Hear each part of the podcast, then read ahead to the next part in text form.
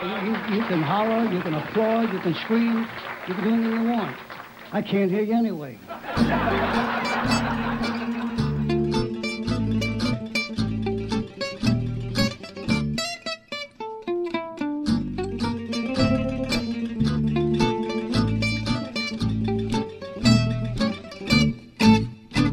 Welcome to Salt Lake Dirt. I'm your host, Kyler Bingham. Today on the show, I welcome a real Hollywood legend. Nancy Olson Livingston is here to talk about her memoir called A Front Row Seat An Intimate Look at Broadway, Hollywood, and the Age of Glamour.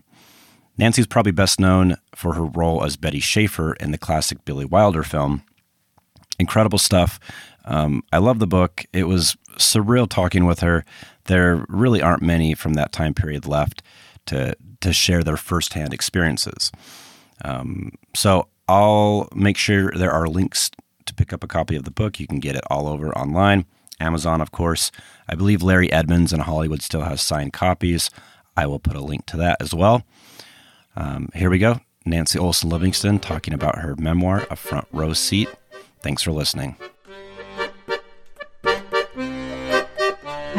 So, yeah, I'm here right now with Nancy Olson Livingston, and we are here to talk about her brand new book, A Front Row Seat An Intimate Look at Broadway, Hollywood, and the Age of Glamour. Thank you so much, Nancy, for taking the time to speak with me.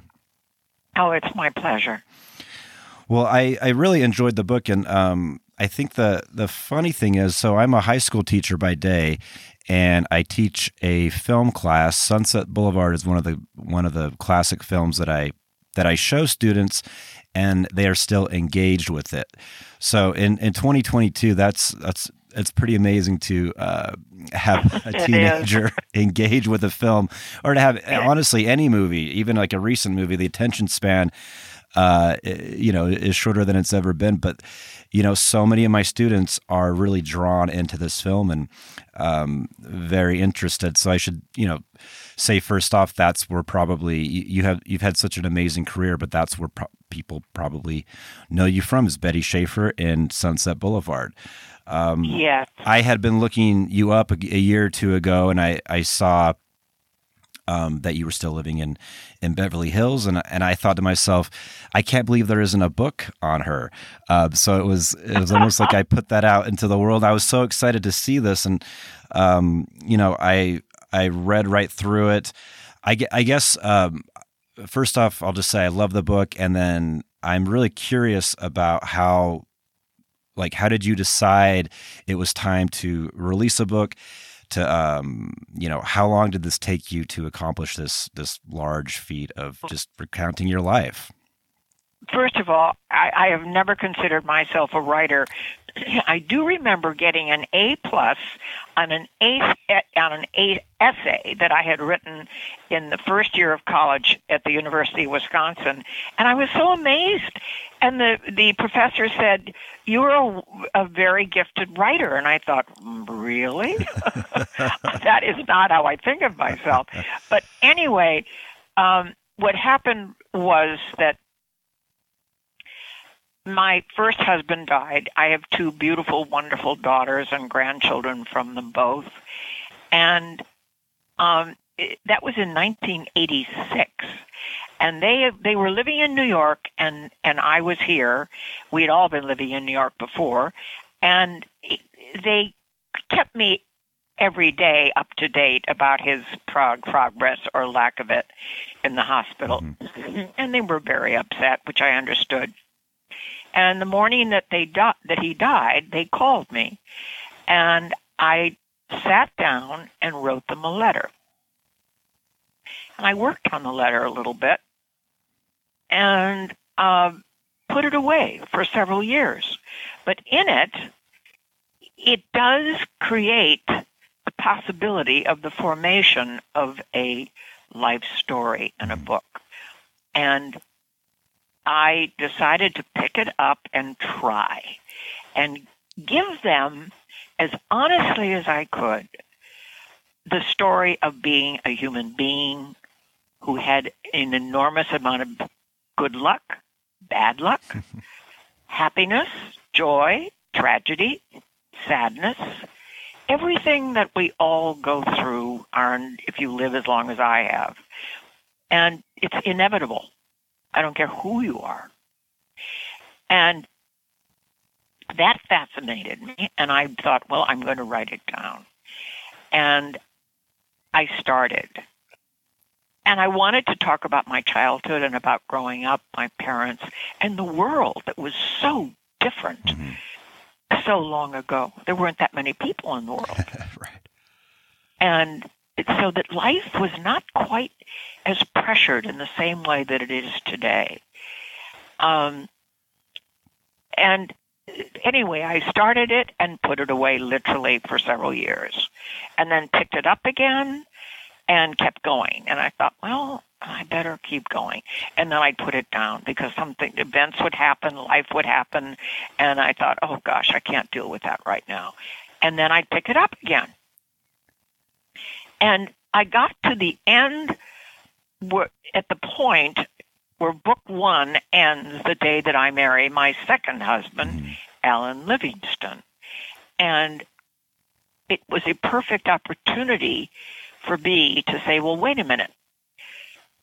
I could do a book two, for all in one book, of course, Mhm. my life, but it could be a letter to my son the day that his father died. That's how long it took. hmm And so I wrote that letter. And that got me filled with memories and what life and its amazing turns and twists and what it does, not only in the world, but to one's own life. And so I kept going. And I had an odd way of writing. I would write everything in longhand, even though I was I typed everything in college and Mhm. typed endless letters to my parents when I was at UCLA and they were still in Wisconsin. And um, but I hadn't really used the typewriter, and and now we had, uh, you know, the um, what do you call it? I'm looking at it right now. Yeah, yeah your, Um, your your desktop, your computer, your laptop, your the, your the tablet. laptop and the, the computer is what I'm trying to remember. and um, so, what I did, because I've got this large screen on the computer, I wrote in longhand several chapters. And then I would hire a young woman who was who you, you know I paid by the hour who was just a, did the the typing hmm and I sat next to her looking at the screen of the computer, and I would read out loud what I had written so that I not only heard myself tell the story, but I watched it being actually written on the screen so that I had both to, to f- compute. And I would then hear myself say something or read something and say, no, no, no, no, no, that's not right no, that, that's not quite it. And I would then correct it. And that was the way I wrote. And it worked very well. I mean, she would come one day a week for at the end Right. when I was really just said, I've got to now finish this. And she would spend the day with me, and we would, I would, you know, there it was. And then I sent it to several publishers who said, we really don't know what to do with this. Mm. And uh, one of them said, you know, you don't have to tell us what you wore 70 years ago. and and I that's what I wanted to tell you. That's what I loved about. I love the detail like that. That's what was so beautiful about it. I said when you when I describe walking into the room, I want you to see me hmm at a time where people do not wear what I was wearing then. And it shocks me actually. And I lived in, in New York City, and also when when Alan Livingston and I married, and he brought me to California to Los Angeles. Uh, he, I thought maybe we should buy a little house at the beach, and have that as a little extra getaway. uh-huh. And he said no. He said we're going to look for an apartment in New York. You know, just a nice small two bedroom apartment. The children can come back and forth with us to visit, and but we can establish a residence in New York because that was important for his work Right, right. and what he was doing. And so I went, and my two daughters were there. So, I mean, it was perfect. And I knew it. But I can tell you that I woke up in the morning and I thought, well, I'm going to walk over to Bergdorf Goodman and see what they have, having just arrived from California. But I would not put on sneakers and a pair of, you know, jeans and walk over to Bergdorf Goodman. I put myself together. I And I, I absolutely love that. That's uh that's wonderful. I'm so um oh no, continue. Sorry, I didn't mean to cut you off. I just I love the detail like that. That's just amazing. Well, you know, Judy Grant's read it before she died, and she said, "Oh, Nancy, I just love to hear what you wore." no, So, it's wonderful. I mean, I think what well, you, you mentioned, I love the way the book was broken up into um, the two chunks and just it really grabbed my attention from the beginning that like you, you already talked about the letter that you wrote your daughters.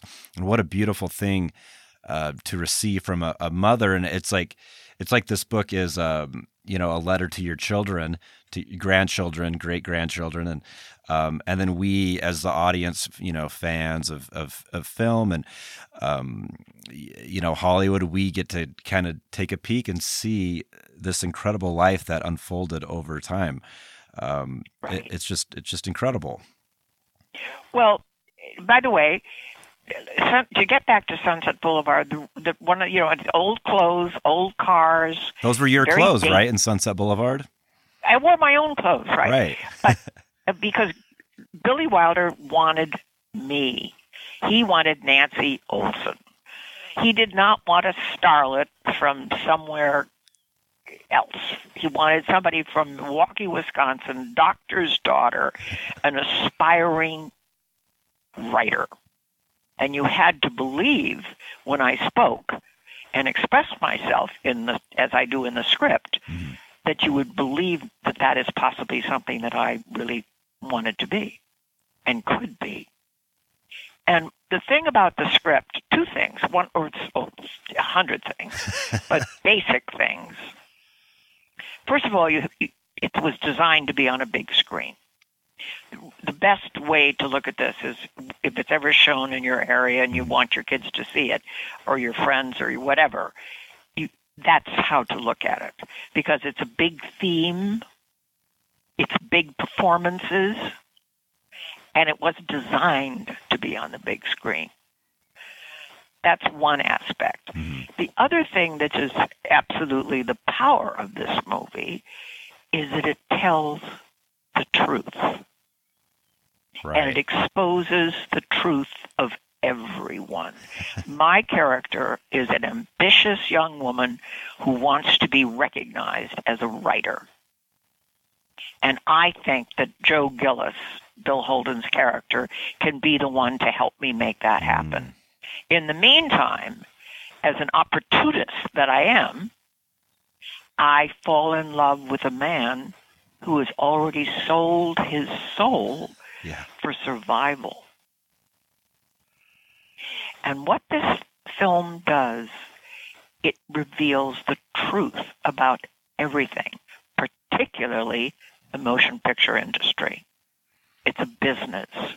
Movie stars were commodities, are commodities. Especially at that time, Marilyn Monroe being the perfect example of someone who was totally destroyed by this. But she was already a destroyed human being, as I point out, right in the book before she she allowed herself to be exploited. And then in the book, you you mentioned like when, when this came out, or before, or soon before it was coming out, um, some of the you know studio heads, exec, executives were unhappy with this film. Like how Oh my Billy God! Wilder, how could you make do this? this to us? right? You're exposing us. And Billy's attitude was, "Excuse me," but he said, "Go fuck yourself." I love it. because Billy, Billy, by the way, was born and raised in Nazi Germany. His Right. mother and his grandmother were murdered in Auschwitz. right. I mean, uh, he was doing all kinds of things just to survive in Germany, and he somehow got out. and he had this gift and talent, and he had an opening, and he grabbed it, and off he went. But uh, he was a very special person who had that absolute sadness behind him. And that was a part of him. And he wasn't interested in anything but the truth. Mm. Well, just like yeah, I mean, this film is incredible, and his, you know, we all know his other films are, you know, he they Double Indemnity, oh which was goodness. a long time ago. I love I mean, that, that movie. That's, yeah, that's abs- you know. And now, one thing just for your listeners is, well, what happened to you? Well, I made four pictures. Oh, I did Canadian Pacific with Randolph Scott, who was as old as my father. It was ridiculous, and I played an Indian, right? Half Canadian and half Indian girl. And I called the studio and said, "I'm a Scandinavian with blue eyes. It's in color. Do I really look like an Indian?" they said, "They want you. You're going to do it." And they lent me to 20th. The good news is that it was made in the summer. I could go back to school in the fall and back to the university. And also, I had, I knew how to, what the camera did. Mm-hmm. I knew that there were close ups and there were long shots and there were action and there was cut and there was preparation and there was a, there was a, a routine. Right. And uh, therefore, when I did Sunset, the second film, I was a little more prepared as to how to manage all that. Anyway, in those days, it was six days a week. I was at the studio at seven, seven to nine, two hours of hair and makeup. Arrived on the set in this four-story dark sound stage. When the door closed behind you, it was you could that's it. You were in, period. And you were with a makeup man and a hairdresser and a wardrobe person and a an assistant director who was telling you what was, what was going to happen. And you were there until six o'clock. Right. And that is not a life for a 20 year old and a 21 year old. Mm-hmm and I wasn't able to finish college, which my parents were more upset about anything. They'd rather have me finish college than be a movie star. yeah, I mean, I guess that's most parents, right? right.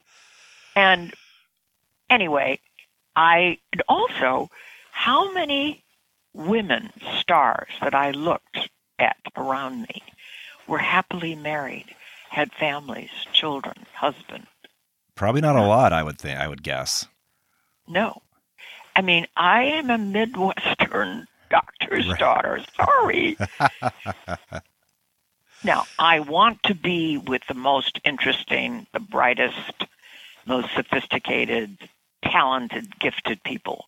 And when Alan Lerner asked me to marry him, wow, I wanted to be in that world. I wanted to be with that person watching him create. Right. Well, yeah, I mean, uh, I, oh, go ahead. Go I ahead. said to Paramount, goodbye. And they stopped paying me, which was okay with me. Then Sunset was released, and the pressure to continue doing something was so great. I can't tell you. But so I did it every, something every once in a while. Mm-hmm. And then I did three plays on Broadway, and and then I did. Uh, I went to Disney I thought my career was totally, I would never do any movies ever again. And I get this call from Disney, and, and he says, you know, from Walt Disney, saying, Nancy, we need you. And, you know, this is something I know you don't work all the time. You're not interested, but I think you'd be interested in joining our cast. And we're spending more money than we usually do on something other than animation. And uh, we would love you to have us join us and I was coming to California anyway with the children and visiting my parents, who now my father was retired and lived here, and uh, worked at. He was immediately asked to be a clinical professor at UCLA, their new medical school, which he did, and uh, I. So I said, sure, I'll do it. and that was the beginning of. And then the Absent-Minded Professor, Right. which I think is one of the most fantastic movies ever made. I love that movie. Growing up, oh my goodness, I loved it. Yeah, everybody does. Incredible. Um, anyway, that's the story of my life. well, I mean, I encourage Then I was, oh, by the by the way, excuse me, but I married Alan. You know, Alan Lerner created. I, as I said, he was married eight times, uh, but he, I was with him during the what I describe as the apex of his career. Mm, oh, He'd yeah. already written Brigadoon, which is a beautiful Mhm. musical, and then he wrote with me Paint Your Wagon, the movie Royal Wedding, and then the musical My Fair Lady, which he dedicated to me, Right, right. and then the incredible movie Gigi hmm and the score. And then he was beginning Camelot, and we were divorced. hmm So it was an absolutely wondrous experience to sit and watch that all being created. Well, that's what's so great about the book. It, it gives the reader we we kind of we get a peek of it. We get to see, and it, I just What the process is. right. It's incredible, and and just how what struck me. I know I know we gotta we gotta wrap up here soon, but I I was so struck by what a cheerleader you were to so many uh, of the people well, I around couldn't you. help it. I was, I was definitely enthusiastic. hmm I appreciated it. Now, I have to quickly tell you that when I met Alan Livingston, he had been the president, or he had run Capitol Records and created when he came when he first started there, the Bozo the Clown and all the children's albums, Sure. which whole changed the industry. Mhm. And then he signed. You know, Frank Sinatra was let go by Columbia, saying your career is over. Alan signed him and put him with Nelson Riddle, and the, it, it, I mean that was the apex of his career. Yeah. And then he went to he left Capitol, went to NBC and created Bonanza. Came back to Capitol when he married me, and the first thing he did was sign the Beach Boys, the Beatles, and the band. Unreal. Unreal. So I was entertaining the Beatles now. Right. In the book, I mean, oh my, oh, I couldn't believe it. So it it was quite a ride, my life. Uh, well, I am going to put. Uh, I'm going to make sure people have information of where they can purchase the book. Uh, I know you Oh, did. You did an event at Book Soup uh, in in West Hollywood recently, so I'll put yeah. um, links. They can purchase it there. They can purchase it. I believe Larry Edmunds even has signed copies of the book currently, if unless they've sold out already. But I'll I'll make sure people have that information. I know everything, but it's sold out. But it also they can they can go to uh, Amazon and just say Nancy Olson Livingston, and there it is, and they can order it. Excellent. Yeah, such a such a wonderful book. Um, I will say this, and then and then I'll let you go. One thing I loved about the book, and I felt like it was just such a um, it was just so it was so interesting and so readable. I loved the short chapters because it it almost felt like episodic TV, where I finished a short chapter. Uh, and then I just wanted to read the next one. So I ended up reading Yeah. much more than I was planning on on any given night because you were hooking me with each chapter. So it was Sorry, no, it was brilliantly done. Um, and I, I don't believe I.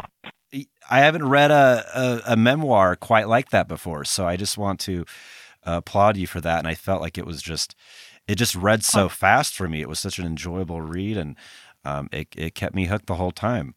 Um, I was Oh, so by the way, I have I, I have stories that I had did not write about. Some I wrote, and I figured they were just too incendiary.